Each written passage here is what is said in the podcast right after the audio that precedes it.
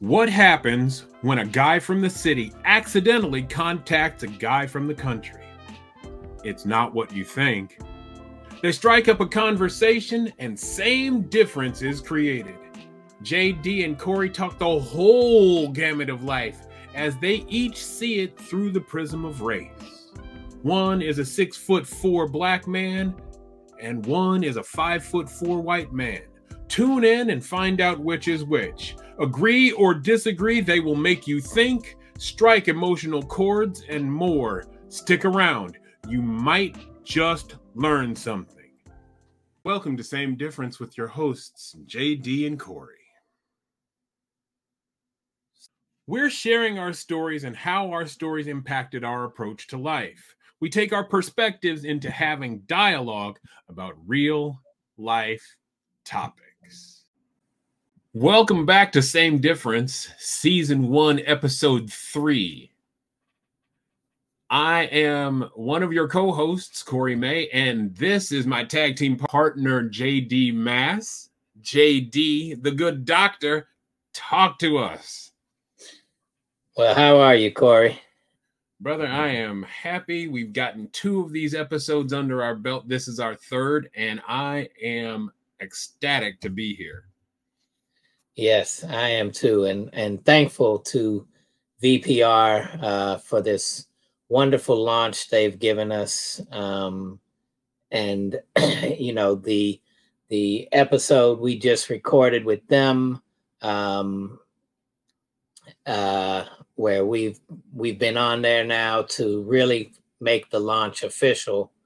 Um, so I just really appreciate the love that they've shown.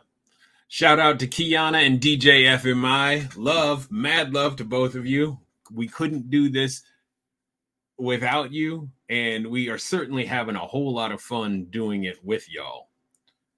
Very much so. And, you know, to that extent, uh, when they announced us two weeks ago, um, they, you know, had a beautiful uh, talk about our chemistry and Kiana also mentioned having heard one of your storytelling moments and a story that I thought maybe we could kick off this episode with, with you and kind of enlightening us some more on what G.I. Joe meant to you as a child. Oh, man. Thanks, man. Thank you for giving me the floor. No, that's my dad he is just telling me that the $7.50 that I want is too much. Now he's talking about something he calls economics. I don't know what that is and I don't really care. All I want is a GI Joe.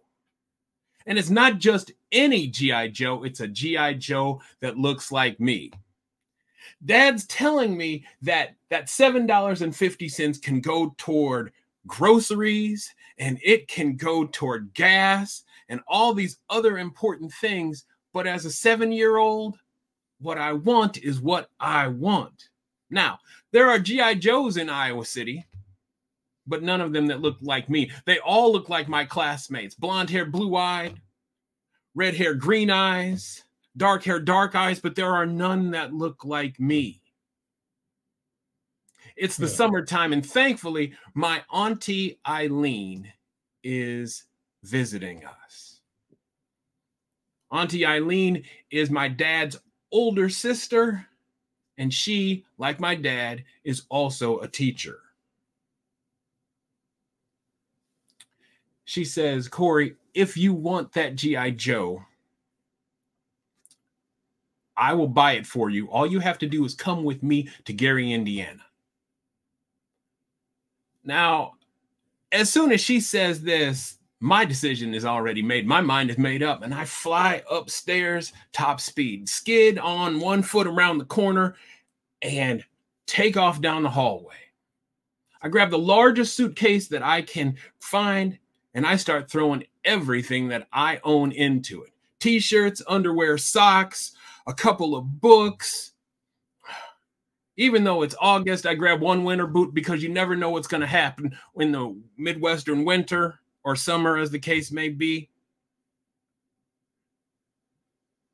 My sister's too big to fit in here, but that's okay. I grab everything I've got, I put it in there, I jump on the suitcase, and I lock it shut. It's heavier than I am, and I start dragging it toward the upstairs door. That door takes us down the stairs, and there's only one way for me to get down there. I hop on that that suitcase like a cowboy and I ride down those steps. Kadunk, kadunk, kadunk, kadunk, kadunk, kadunk, kadunk. And when I finally reach the bottom, mom and dad look at me like I've lost my mind. But my auntie Eileen, she knows what I want. And she helps me carry that suitcase out. She opens up the trunk of her brown Cadillac and slips the the suitcase in there. Mom and dad still don't believe that I'm going to go with her to Gary, Indiana. Auntie Eileen opens up the door, straps me in, and we wave goodbye. She calls me her little prince, and I love that. And she tells me it's four hours to Gary, Indiana. We stop somewhere along the right uh, along the road and go to McDonald's. Now I have my first McDonald's cheeseburger and fries, and I have a vanilla shake, and then I fall asleep. When I wake up, we're in Gary, Indiana. She helps me pull my suitcase out of the trunk of her car and carry it into the house. We watch a little bit of television. She gets me a snack, and then it's time for me to get ready for bed. I wash my face and I brush my teeth and I say my prayers because tomorrow is the big day. I wake up at 6:15, bright and early, fix myself a bowl of cereal. Auntie Eileen is still sleeping. By 6:30, I'm sitting on the couch waiting. Auntie Eileen doesn't wake up until nine o'clock, and she doesn't say anything until she's had her coffee at 9:15. By 9:45, we're ready to go. She packs me into her Cadillac and we drive through Gary, Indiana. She takes me to the first place. Now, let me tell you a little a little something about my auntie Eileen. She's been a teacher for longer than I've been alive. And she has two voices. She has my auntie voice, which I love.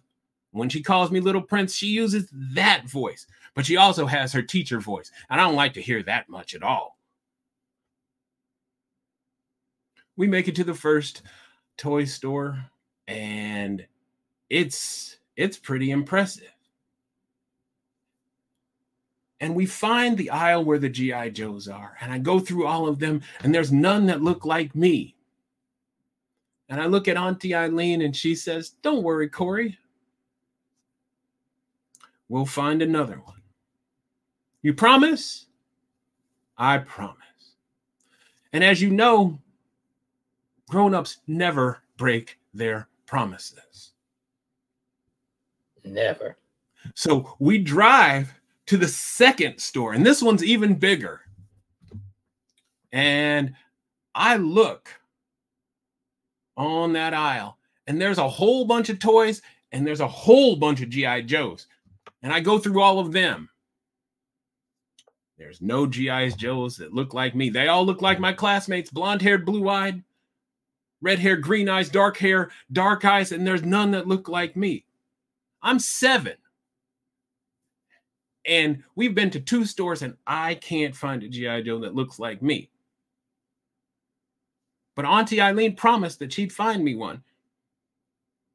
So we climb back into her Cadillac and we drive to the third store. And this place is huge.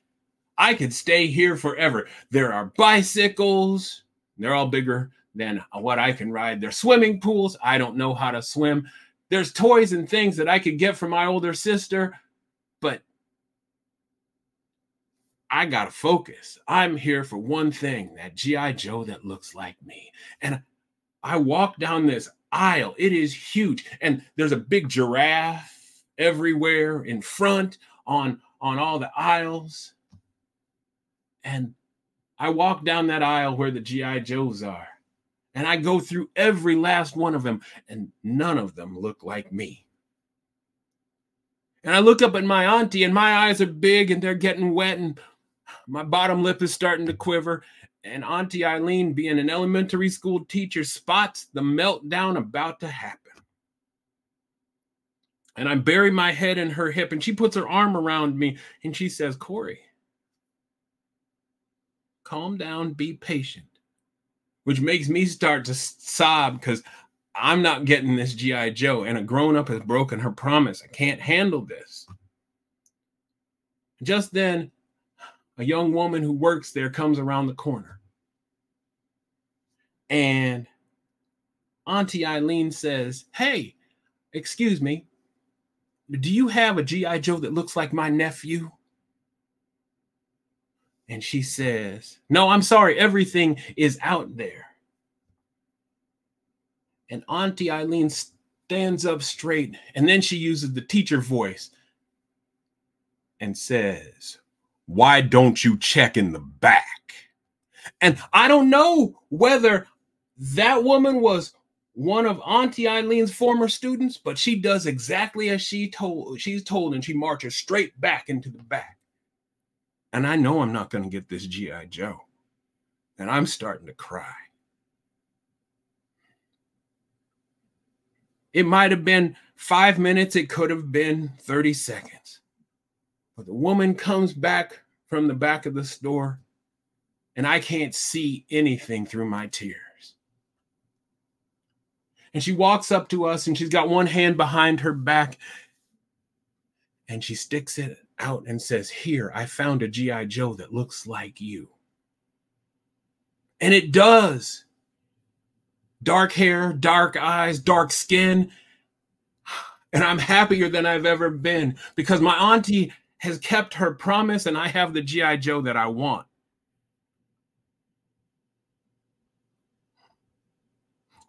I wait until Auntie Eileen's paid for it to open it up. And then we get out to Auntie's car. She opens the door and straps me in, and I strap G.I. Joe in right next to me. And we drive. And we make it back to her house. And gi joe and i play in every room and in every corner. We kill some dust bunnies. Maybe a dust rhino or something. And then it's time for dinner. And i wash my face and joe's with me. And it's time to eat dinner. And i eat dinner and joe's sitting next to me we watch television and joe is right next to me time for me to wash my face and brush my teeth and get ready for bed. And Joe is right there with me. I get down on my knees and I say my prayers and I tuck Joe in. And as I turn out the lights, this is the best day ever because tonight, at last, I can dream.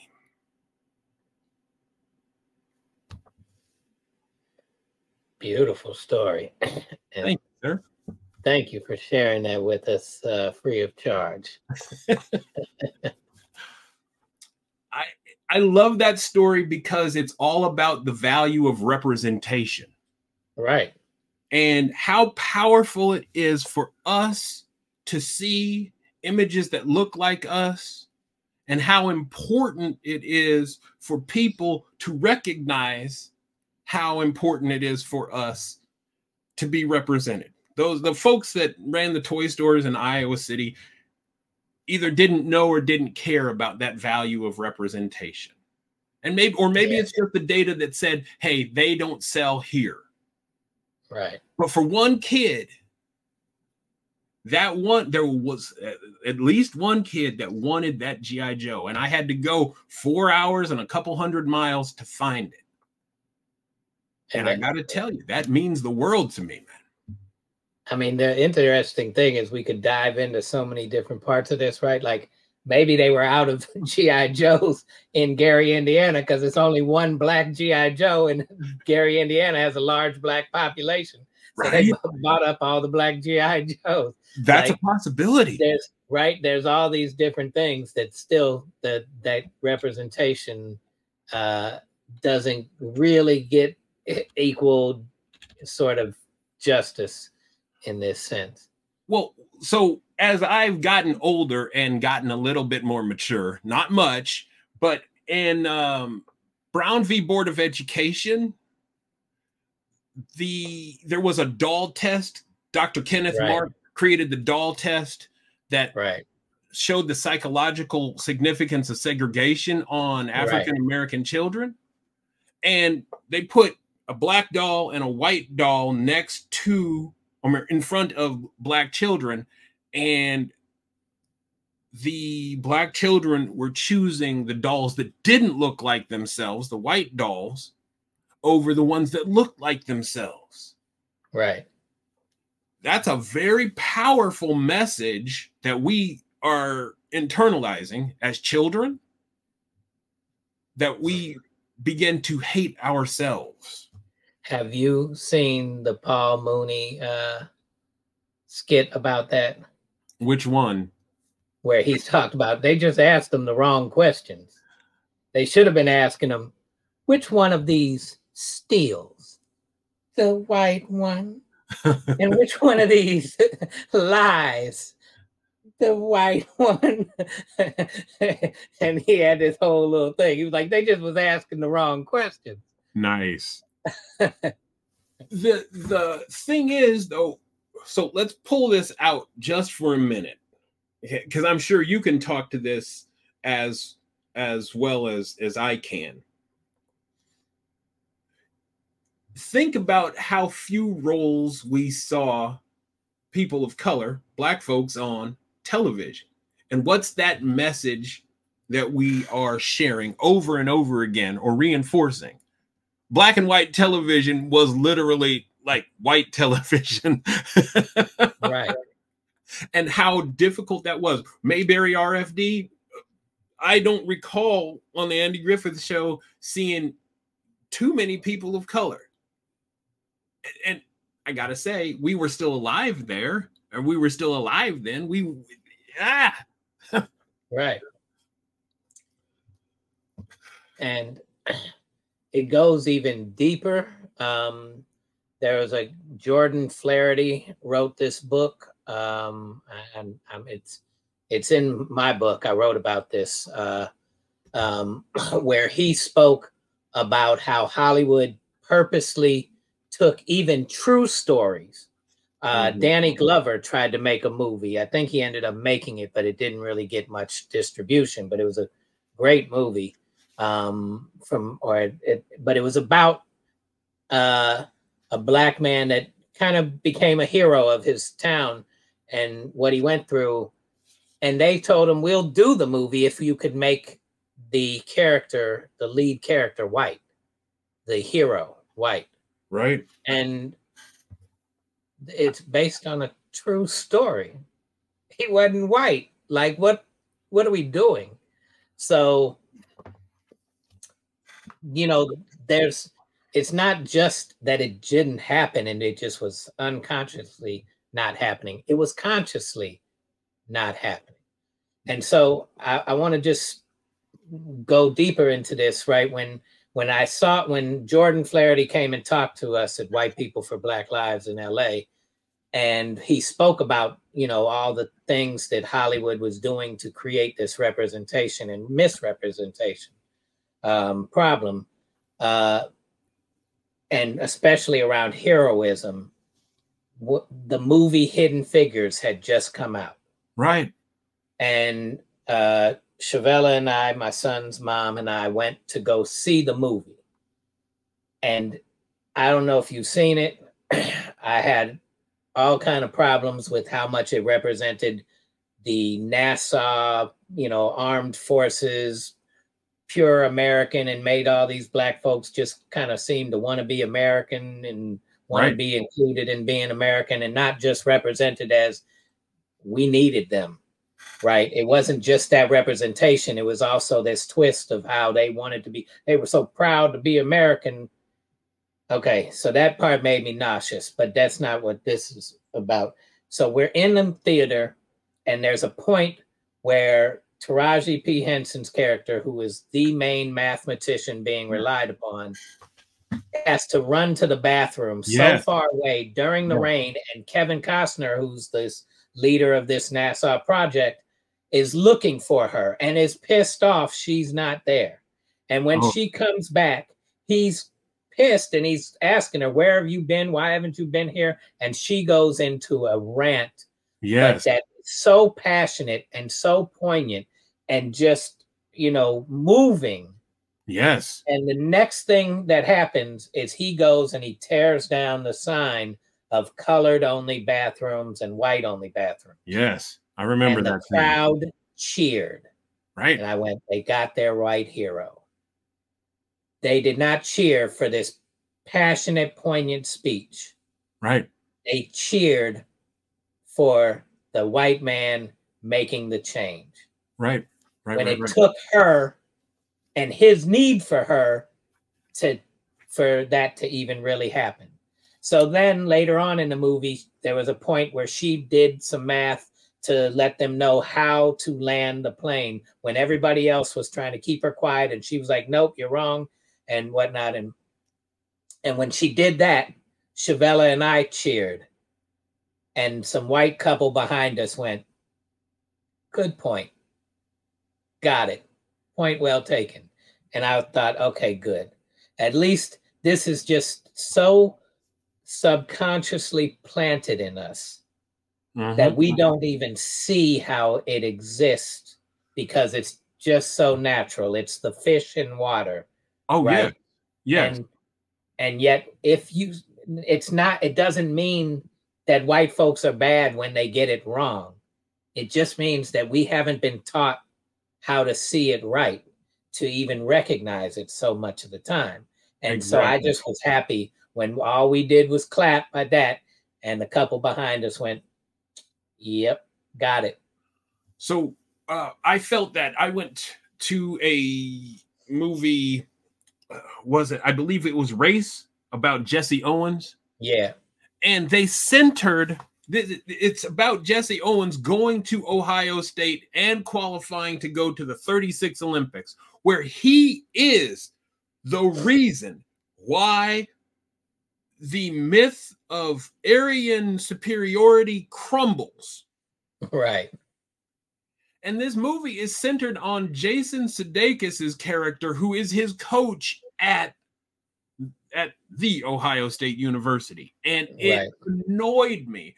Uh, my movie companion was saying to me, "Well, that's all you got out of it." I said, this is supposed to be about Jesse Owens, and we should be seeing this through Jesse's eyes, going to the Ohio State University and going, feeling all of this segregation. We should be feeling this instead of having this centered on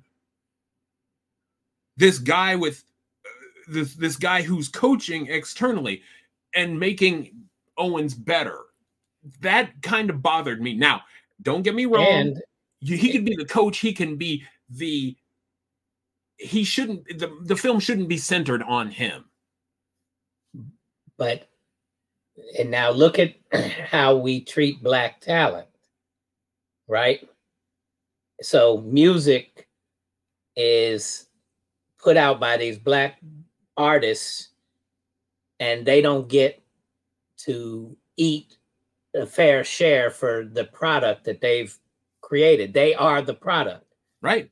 And so the movie subliminally shows him and I I love the movie. I love the acting in it. They subliminally shows him as being this coach and and the other white guy going and talking to Germany about you know, changing their ways and all of these different things. And they had to stick up for Jesse. And I'm sure that that partially has to happen. Yes, yes. Keep coming. But it was like he was the object. Right. And they were, it was in their world that this was operating. Right. But he was just the talent. And yes, he was the talent that broke these barriers down, but he was just the talent. And the rest of them had to stand up for them and stand up to this and do this and do that. And you don't get, like you said, you miss the real feeling of what he had to experience. You miss the G.I. Joe story you just presented. We don't right. get to hear how he was represented in it. We get to hear how they took care of him. Right. And while I think that is a, an important subtext, it right. shouldn't be outshining his experience. And right. and that's uh, that's so powerful and we can't sugarcoat these narratives because too no. often we're making them palatable. We can jump back even further to Mississippi Burning, which was uh, uh, an 80s, late 80s, early 90s. Yeah, Gene Hackman. Yeah, Gene. Hackman. Wasn't it Willem Dafoe in there as well? Yeah, yep, yep. And they they sugarcoated the yeah the, the, the investigation of the murders of Schwerner Goodman and Chaney there and made it seem as though the FBI was cooperative in trying to solve that problem and it wasn't anything of the sort there right. was nothing of the sort that uh, J. Edgar Hoover at that time hated the civil rights movement and was dragging his feet in terms of investigating.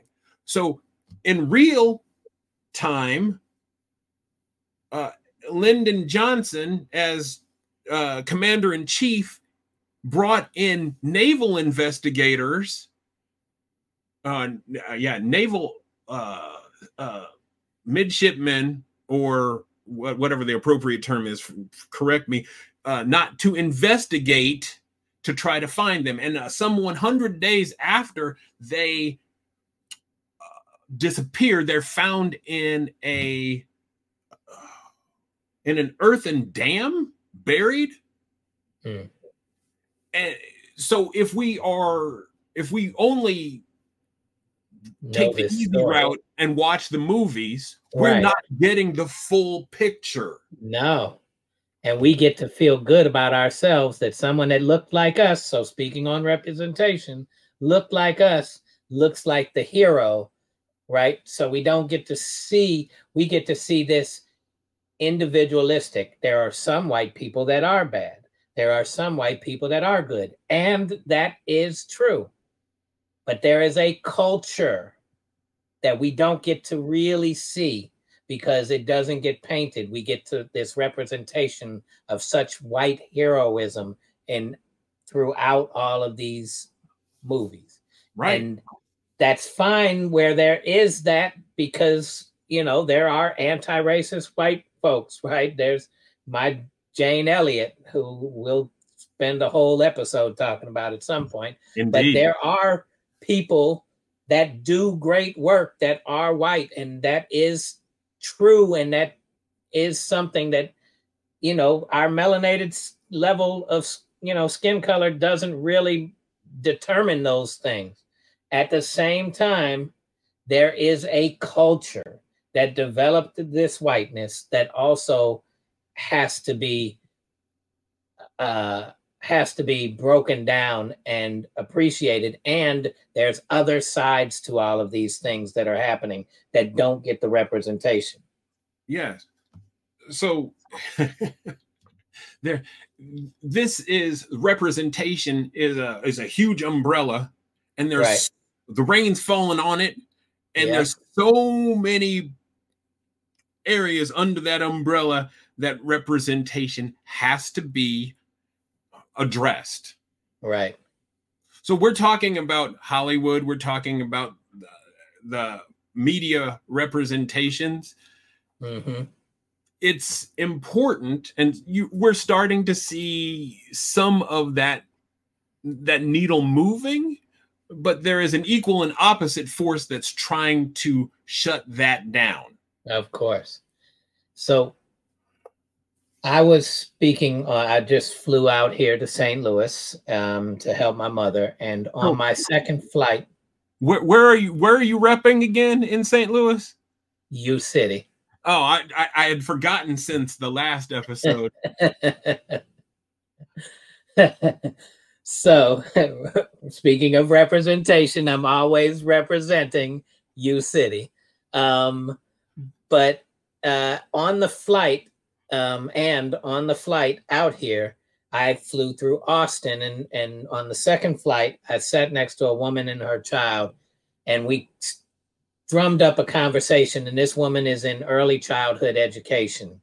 Um, they, her and her her husband own a a piece of a um, a daycare in a preschool in um, in Austin, and they just bought some land for farming in a southern Missouri rural part. And I was hesitant. We started a conversation, and I was kind of hesitant to let her know how I truly felt about things. But eventually, it came out, and she was very open to excited about race for what. We talked about all these different things. But one of the things we talked about is, you know, how we're raising our children. And at one moment, she spoke about how her daughter was upset about Ariel being this black uh, child, right? Right.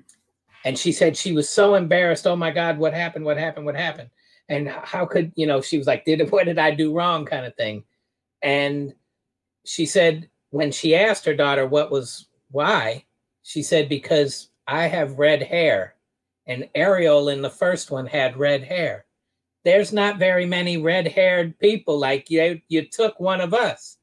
And she was like wow that was eye-opening. And she's you know one you can kind of breathe as a parent okay i wasn't doing this all the way this way is is how she put it. But you know she got a chance to say and just think of how few black children get to see their representation too. So she got a chance to explain that and express that to the child that it's not just you, but also acknowledge, yeah, you don't see many red haired main characters in children's movies. So that representation goes across, and it's just so important for all of them, right? Right. I can tell one other story. A gentleman that I've known for a long time adopted a, a um, Vietnamese baby, he and his wife, and me and my friends uh, would talk about adopted children and how you often see it in, in our neighborhood growing up. It was white parents adopting black and brown children. Right. And the, the challenge is if you're not teaching them about themselves the way that they would be taught by their culture and their family and their community, you are missing out on teaching them their true identity and they're going to learn it some other way. So right. some of the students uh, who were adopted thought being black meant being badass because that's what they're seeing. They're seeing the news, they're seeing the movies of the thugs and all of these things, and and that became their attachment to being black. And others you know so anyway this this guy was raising this child and they raised him out in thousand oaks california and raised her then moved up to northern california and they provided a very good home and you know well you know good middle class area and all of these things and his daughter was in college when crazy rich asians came out mm.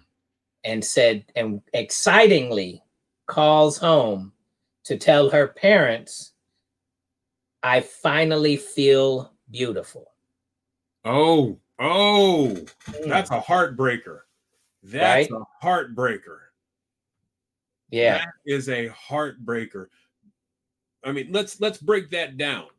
And that's again, I'm not going to I, I'm not trying to speak for women everywhere, but let's think about those images of what beauty is and and reinforcing that over and over and over again. This is the beautiful standard that you've right. got to be Northern European, you've got to be skinny, you can't be short or have other features, you can't have a different body type.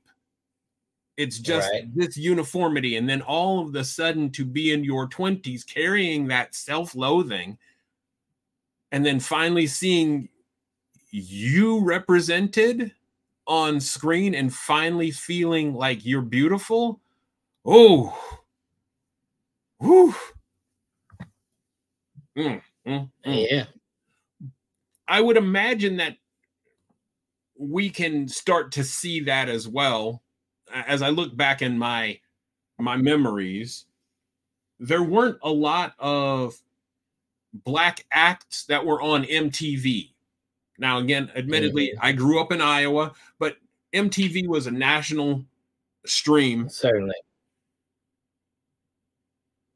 I did not hear a lot of black music on the radios around here. I heard a lot of pop music, but there were no dedicated black radio stations here in Iowa. Um, and then starting to see in the early 80s uh, MTV showing first Michael Jackson, Billie Jean, Mhm. and and you start to see some early Prince, and then all of a sudden there's the the whole controversy. uh, and maybe you remember this too. It was a conversation where David Bowie uh, called out MTV and said, "Hey, I appreciate that you're doing this music television, but you're excluding an entire group of people when you don't have black acts on here." And MTV stuttered and fussed and fudged and fidgeted, excuse me, and said, "Well, hey, you know what? Uh, rap and and hip hop, uh, it's it's a phase. It's not going to be around, and we don't have that many people on uh, that are interested." Well, they started showing rap videos, and pow, Yo. MTV Raps shows up. Turns out they don't know what they were talking about. Exactly. And here we are celebrating 50 years of rap and hip hop. It hasn't gone away. It Right. hasn't gone away. It's not going to go away. And And we need it. And it's it's mainstream now. It's mainstream. and I don't want to I don't want to go down this road, but I do at least want to point it out.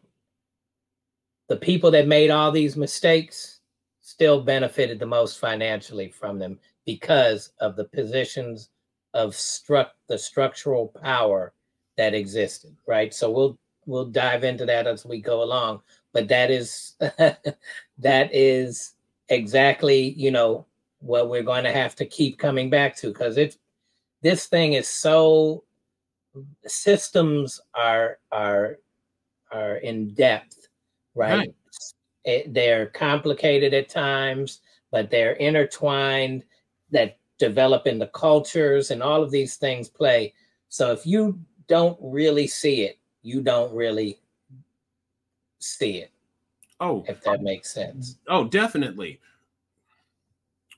There was once a time in the early 80s. That was last century to all you youngsters. Um, when I could spend $30 and buy all the rap cassettes, and I said cassettes uh, in a month. hmm And that was it. Now there's so much out there, some of it good, some of it bad, but that's just like all music. There's qualitative standards here and there, and we can talk Mhm. about not all of it as being good because there's pop music that's trash. There's country music that's trash. There's hip hop that's crap. That's that's trash. There's death metal, speed metal, all kinds of stuff that's trash, and as well as there's good stuff out there.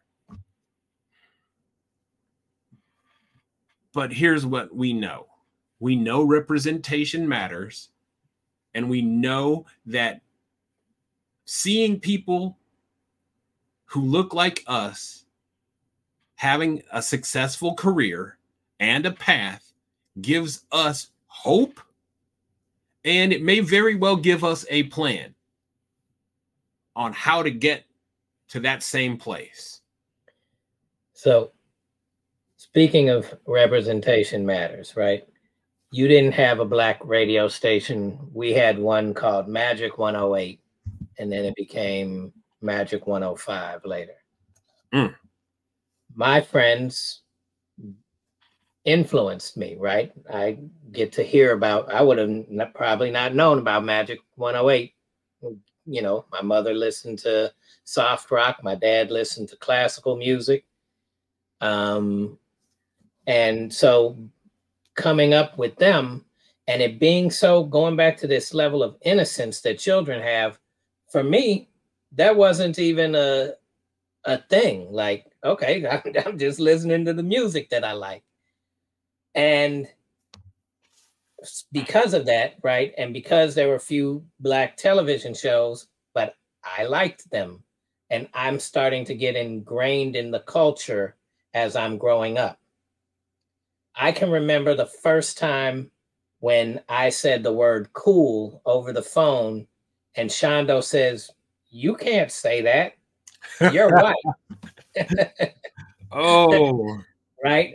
Yeah, yeah. And that stunned me. Like I, I, I probably was six years old. That stunned me. Not that he was being malicious, but I was like, wait a second. What do you mean white, black? What is we can't we're there's something different here going on? But he had to be taught about that earlier than I did. My parents were trying to create the kumbaya and with all great intentions, especially at that age, I'm six, like they're trying to preserve my innocence. Right. So that, you know, startled me. And it wasn't until later when I start going to the Ohio State University, my first freshman year in college. We'll get back to that. Um, but when I was first around a bunch of white kids my age, mm. and they didn't watch BET like I did. Right. And they didn't know all these black comedy series and you right. know Sanford and Son and Good Times and all of these. Like they didn't watch all the stand-up comedians that I watched, and I didn't know half the white stand-up comedians that they watched. I didn't realize that because I did seek out the black representation. That was what I was a fan of and being in the city, I actually had more opportunity than possibly you did. One based on just the time and era, two um, based on being in Iowa City. But like it was stunning to me to realize, oh, y'all don't get to hear DL Hughley talk shit about y'all. You all don't know what Bernie Mac says about you all. Right, right, like, right. Okay. I'm different. Well, so what what what we're hearing from you is you grew up and you were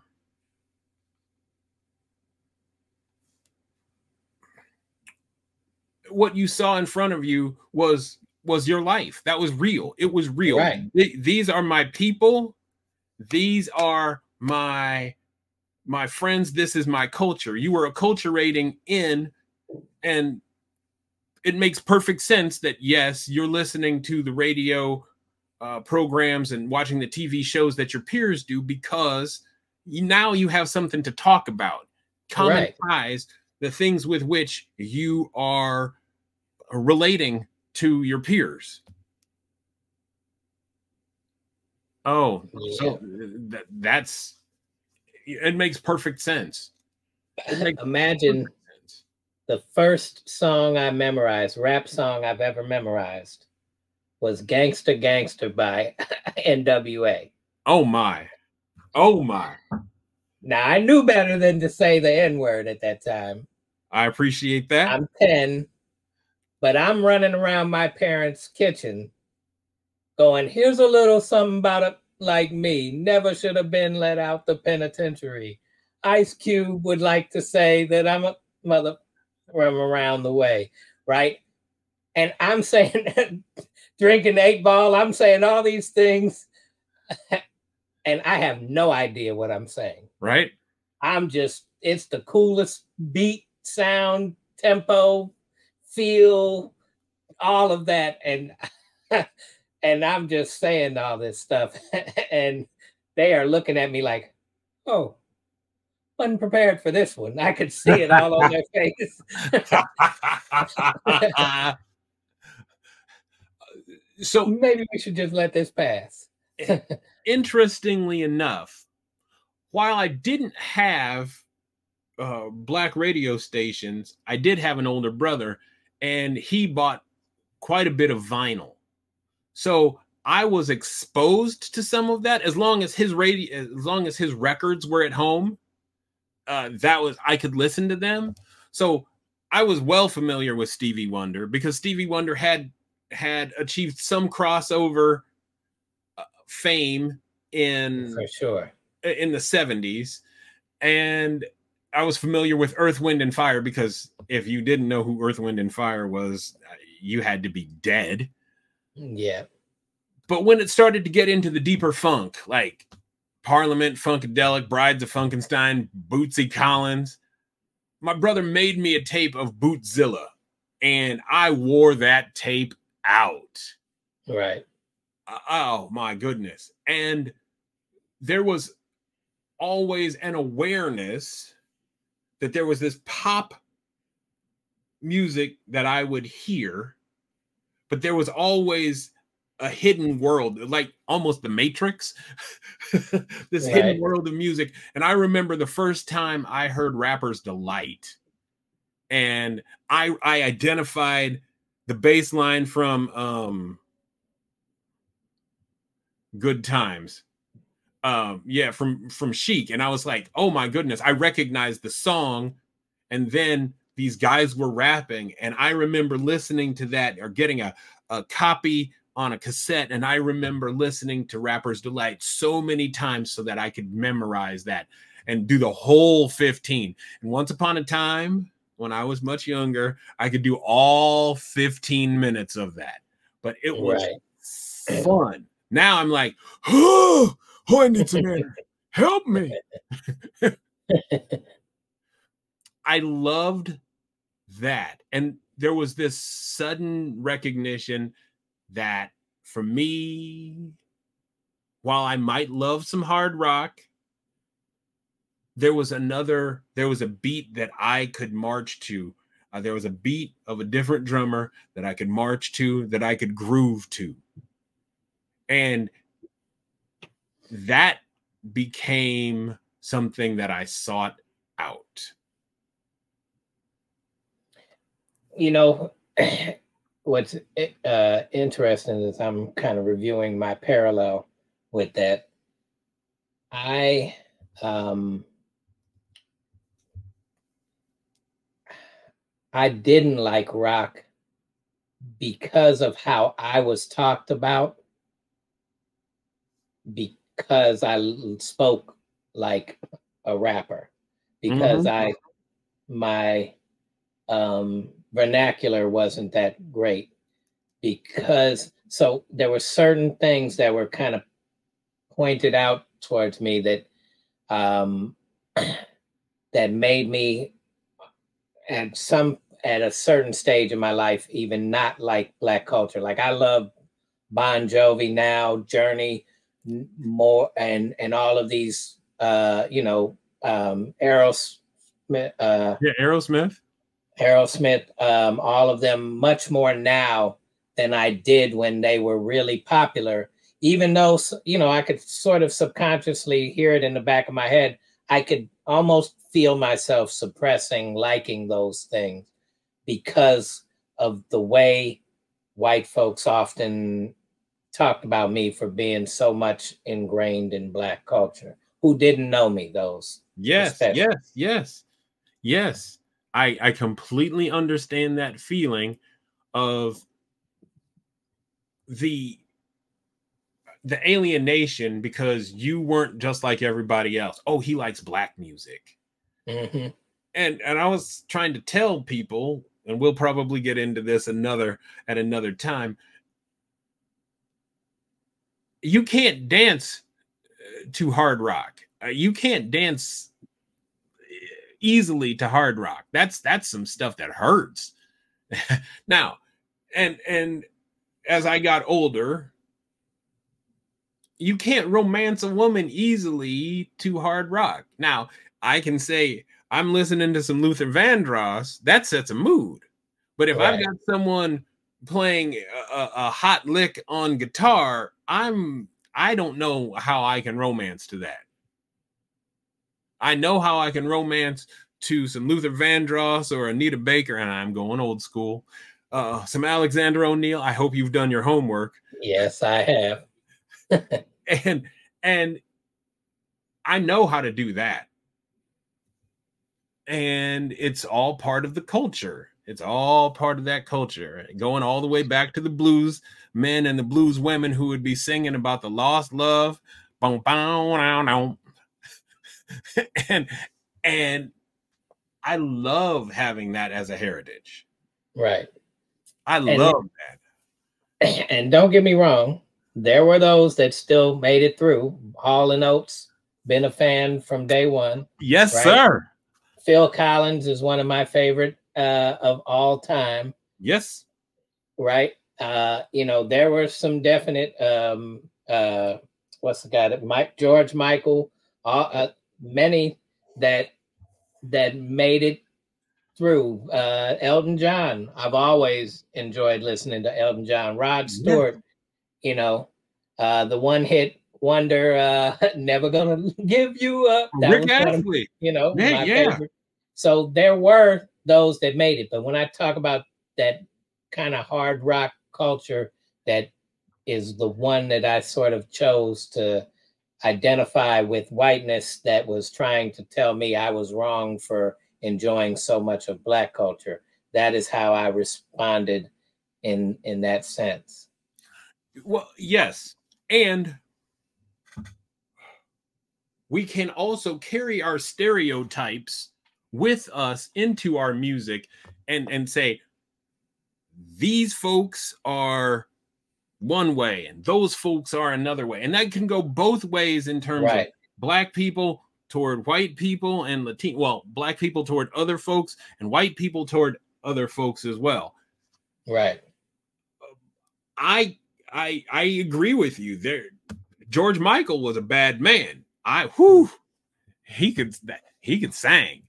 Right. and and I appreciate that. I loved a lot of his work.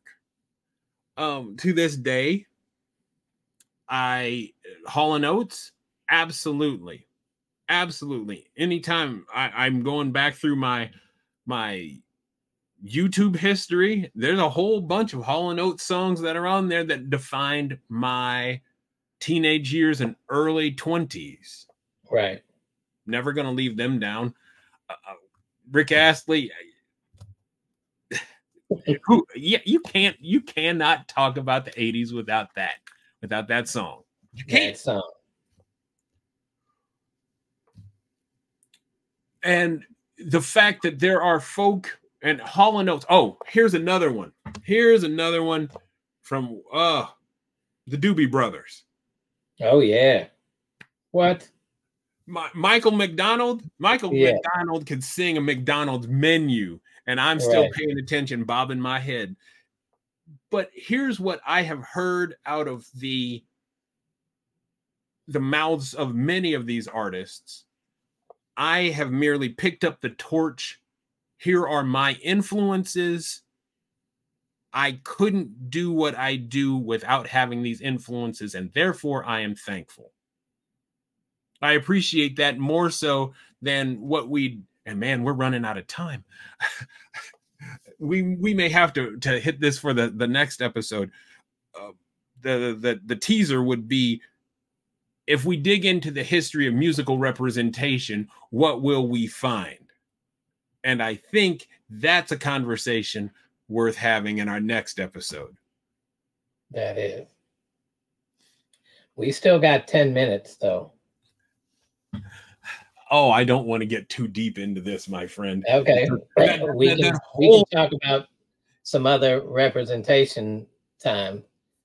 oh, know. I think I think we've got an, plenty of space for for more of this, and for our audience, I got to tell you, once you start to see the value of representation, you can't unsee it. See, right. That means so we can extrapolate this out one more degree. for any of our our listeners who are thinking that this is just a black white issue, it can also be a gender issue as well. Mm-hmm. And if we look at hidden figures talking about the women in the room, they were black women who were not given a voice. How many times have women in their own set of circumstances not been given a voice? Now, I'm not trying to speak again for women. What I am trying to say is for those viewers or listeners who are wondering about whether this is a black or white issue, it's greater than that. The value right. of representation is that everyone should be represented and that everyone needs to be represented because the diversity of thought, the diversity of experience, and the diversity of the wisdom that comes out of those lessons makes all of our projects that much stronger. And it would add to our level of curiosity, whereas suppressing that adds to our level of ignorance. Yes. and if we remain curious, that's also part of our uh, our innocence, right? Because right? it, it keeps you humble if you're curious about something. It maintains a level of humility that I don't know it all and I don't need to know it all. I just want to learn something else from you, right? Absolutely. Like that to me is the essence of why I'm interested in doing this show is because I know what it means to be a, a white man inside a black world, and I know what it means to see how black folks are affected by a white world. But I don't know what it means to have grown up away from a black world as much as you have. And that is intriguing to really gain a greater understanding of for me, as well as, you know, tell my stories because, you know, I know that I have a unique journey in my life. Exactly. We both have these unique journeys. And the question, again, I'll I'll ask you some more questions in our next episode. This is this has been a good time in terms of expressing and and bringing this representation umbrella to light because again once it's been seen it can't be unseen unless you are consciously deliberately and intentionally saying i don't want to see it right so the word and for this week kids is representation representation and we're not talking about legal representation. Oh no, different about different episode further episode down the road. different Ooh. time. All right. Well, fellow listeners and folks who are interested in same difference, I am Kory May, and, and I am JD Nass. partner. Yes, we are your hosts on this journey together for same difference. This is our third episode. We're bringing it to a close, and soon you will be hankering for our fourth episode where we talk more about how things are the same and they're a little different. There you have it. And we can welcome them both. That's it for this week's episode of Same Difference. I'll see you next week, JD. Thank you, Kory. See you next week. Thank you for tuning in to another inspiring episode of Same Difference. We hope this journey through unique connections and diverse perspectives has left you with fresh insights and a broader understanding of the world we share. We're humbled by your support and enthusiasm for the incredible stories and discussions we've shared. And remember, our mission is to foster critical thinking, embrace new perspectives, and spark conversations that bring us closer to an equitable world. So, if you've enjoyed our podcast, please don't forget to subscribe, rate, and review us. Your feedback means the world to us, and it helps us reach even more listeners. And if you have a story to share or a topic you'd like us to explore, don't hesitate to get in touch. We're always looking for new voices and fresh perspectives to feature on Same Difference. Until next time, remember that our shared humanity is our most powerful asset, and by working together, we can bring about positive change. Stay curious, stay compassionate, and keep making a difference. Thank you for being a part of Same Difference. Take care, everyone. See you in the next episode.